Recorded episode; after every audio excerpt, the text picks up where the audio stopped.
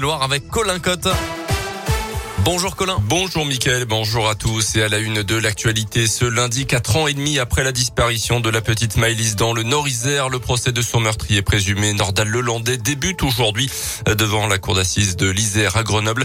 Pendant les trois semaines d'audience face aux proches et à la famille de la fillette, l'accusé va devoir s'expliquer sur les raisons qui ont conduit à tuer Maëlys alors âgée de 8 ans et demi. C'était à Pont de Beauvoisin en août 2017. Le corps de la petite victime avait été retrouvé en pleine montagne six mois après le drame. L'ancien maître chien condamné l'an dernier à 20 ans de prison pour la mort d'Arthur Noyer en Savoie va également être jugé euh, pendant plusieurs jours pour des agressions sexuelles à l'encontre de deux de ses petites cousines, là aussi à l'été 2017.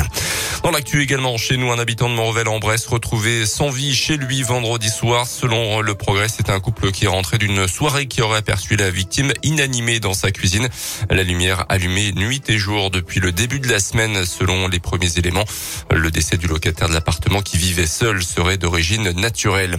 Où fait-il bon vivre dans la région Hier, le journal du dimanche a publié son classement annuel sur 500 villes. Bourg-en-Bresse est 162e, Annecy 2e et Lyon 62e. Un classement établi à partir de 187 critères sur 9 catégories, dont deux nouvelles, l'attractivité immobilière avec le critère du temps de trajet notamment. Au 1er février, les péages des réseaux autoroutiers augmenteront d'environ 2% après une augmentation de 0,44% en début d'année 2021, selon des arrêtés qui ont été publiés euh, ce week-end, journal officiel. Une hausse plutôt similaire à l'inflation qui est d'un peu plus d'1,5% sur l'ensemble de l'année 2021. À retenir également dans l'actualité la victoire officielle hier de Christiane Taubira à la primaire populaire, initiative citoyenne pour tenter de trouver une union de la gauche pour la présidentielle.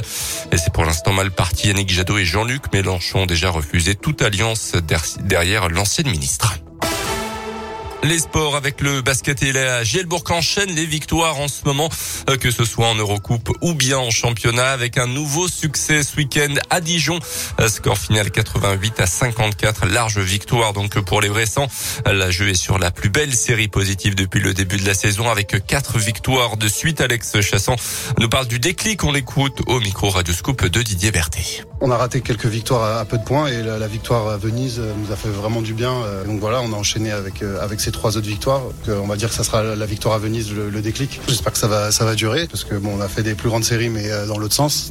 C'est bien. Euh, tout le monde est sérieux, tout le monde est impliqué, euh, tous les joueurs. c'est ce qui nous manque depuis le début de l'année. De toute façon c'est la confiance. on perd je sais pas combien de matchs à une ou deux possessions.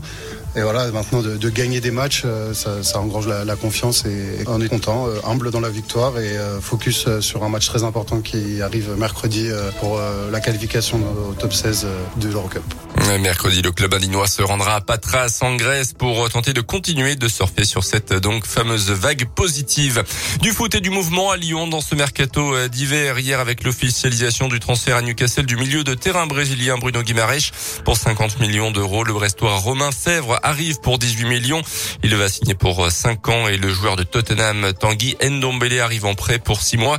Il a déjà joué à Lyon entre 2017 et 2019. Euh, Lyon jouera demain son match en retard contre Marseille en championnat interrompu fin novembre par le jet d'une bouteille d'eau. Notez également la victoire euh, surprise de Bergerac, un club de quatrième division nationale 2. C'était contre Saint-Etienne hier en huitième de finale de la Coupe de France.